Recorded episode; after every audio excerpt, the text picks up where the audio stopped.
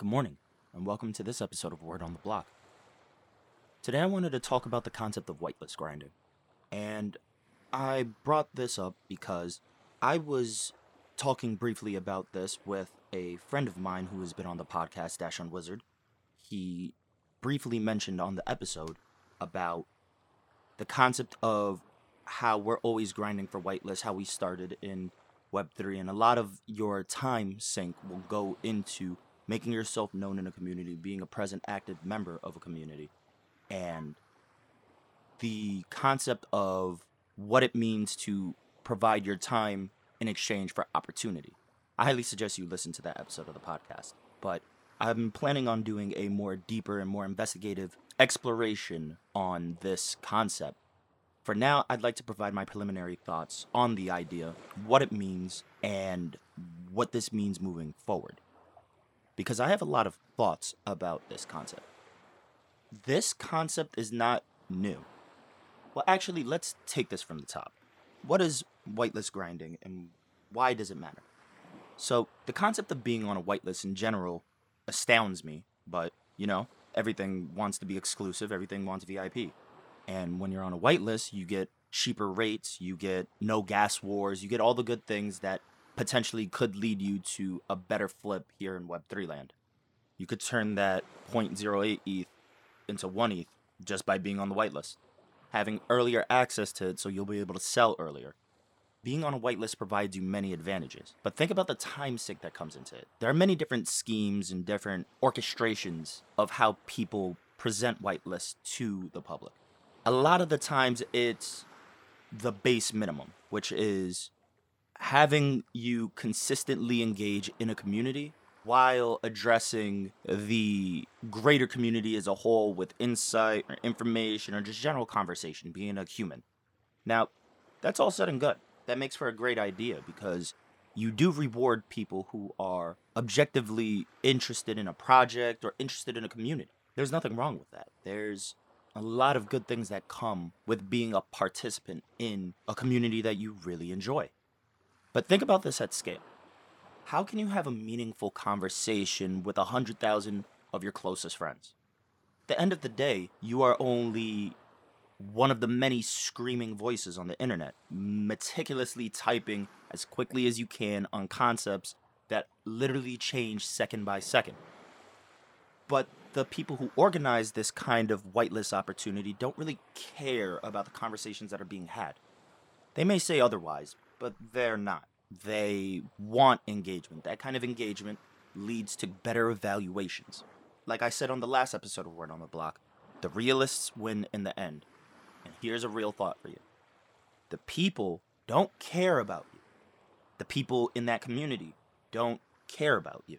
The people who run that community don't care about you. What they care about are margins. And in their eyes, having a 25 to 50% engagement rate is amazing for them in an evaluation.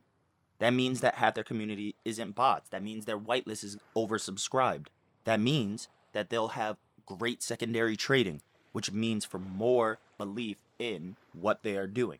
Means more financial support, means that they can market you and the community to outside investment because that is the most important thing in this economy. It doesn't matter about the influx of initial capital. Only people who try to rug you care about that. $70 million, $80 million in the course of three minutes. I don't know what to do after that. Let's be out. Participate at your own risk. So, why is this important to you? Because there is the concept of how I brought up at the top of that episode the concept of whitelist grind. Now, there are many different ways this happens. I actually tried participating in this, as in trying to observe, report, and grind for whitelist. I didn't participate in whitelist grinding, which is well, whitelist farming is the better way to put what I'm about to talk about. So let's talk about that. I was in a Discord chat that was flying literally second by second. And all of a sudden I noticed the same 17 questions. And they usually go like, "Where are you from?" I'm in this place, location, thing. I do this. I want to travel there. That'd be amazing for me to be there. I come from here mutual, general, international conversation of people in a community. Now, there's nothing wrong with that. But when you start seeing that over and over and over again, it leads you to be a little bit suspicious. What are they talking about? Why why does everybody no one remember what I said? No one cares. They're just trying to put points on the board. Engagement. Be aware. Tag the moderators. Tag everybody. Create long threads. Have people engaging in your stuff. Create little raid parties. Have people gather together to promote one person, to provide information, to provide opportunity. It's demeaning, in my opinion, but you got to do what you got to do. Now, I've done some investigation, and this has existed in every medium. There are many different engagement groups built to create reactions and engagement, and you could pay for these. You could pay for somebody to take your Discord username and just engage for you. That's what they do. Usually, these people come from underprivileged communities where they have internet connection and they can make United States dollars for just typing and being a part of a community? Just spending all day just typing to people? Why wouldn't you take that dollar? All you have to do is stay engaged and don't get them banned. Seems like a pretty easy idea. And do this for weeks on weeks on weeks end. Time is valuable. Why spend your own when you could spend somebody else's? That's just the general name of the game. And this has existed everywhere. There are certain Twitter groups that shouldn't be as big as they are. But they have engagement groups that they pay to do reactions, comments. Happens on Instagram, happens everywhere in a social space. I mentioned this before. Your world is not as big as you think it is. The illusion of depth is what consistently diminishes you as a person to make you feel small and to juxtapose those who artificially are bigger than you. That relation is what all these companies care about. So, what does this mean in the grand scheme of things? Well, to provide a little bit of historical context, back in 2014, I read a comic about something I didn't really understand. It's called In Real Life. It's a great comic. And it's about a player in World of Warcraft who's a part of a female only guild. And she unintentionally becomes aware of the concept of gold farming thousands of people in China just taking accounts to farm for gold day in and day out to provide that gold to other users so that they can have a better, more enhanced experience.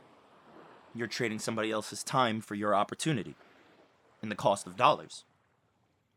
Now, like I said, gold farming, engagement farming, Twitter groups, Instagram groups, social media is an engineered product. Same thing with these whitelists whitelist grinding, an engineered product by the Discord communities to get you involved and create actual economic revenue. What does this mean for the future? Well, obviously, there are different groups out there that are approaching this in different ways. This isn't the same everywhere. Having an over engaged group is not really that great in the grand scheme of things. Having an engaged group of 100,000 people means you need more moderators, means you have to pay them full time, meaning that they need to have a schedule. And Web3 is all about bootstrapping, about taking the distributed power of many and consolidating it under one roof. There's not enough financial spread going around in this game to be able to effectively finance good moderators, good community architects, server designers. Those who do feel the need to pay that understand the value of what they're trying to do long term. And long term is where people survive and actually make good money. Like always, time is relative. If you think you can make $500 million in the future, what does tomorrow mean to you? Some very creative places on the internet have done things like riddles, things like Nameless Jovians created an entire movement of creating cryptic engagement based around augmented reality games, around participation in these environments that people don't necessarily get to express themselves in. It created collaboration. It made people wonder about projects that will exist in the future it shows a level of design and care, and it made whitelist grinding more of a challenge rather than a chore. Mind you, when you make things challenging, it kind of narrows out your playing field by 50%. The real people who engage in that are willing to participate in your ecosystem, which means, generally speaking, you're going to have a better product because of the community that's around it. Some people decide to do it the raffle way, same way with sneakers, the sneakers app. Just raffle it away and may the odds ever be in your favor. The whitelist grind cannot survive anymore. That is toxic to Web3 as a whole. It diminishes people and it overall dilutes the value of a product because the products and the projects that embrace whitelist grinding ultimately will fail in their end goal, which is to create a product worthy of a community that exists. And if that community is fake and operated based on quick flips, well, there was no value in your product to begin with. And then ultimately, you were designing for a rug, or just not even a rug, you were designing for a failed product in the first place. And for those listening, I hope that I can leave you with a little bit of good advice. If a project engages in whitelist grinding, if it wants you to do this, if it wants you to simp, if it wants you to pretend to be something that you're not, it's not authentic. And authenticity is the whole name of Web3. What does it mean to be authentic in a digital world? Hope you enjoyed this episode. See you on the next one.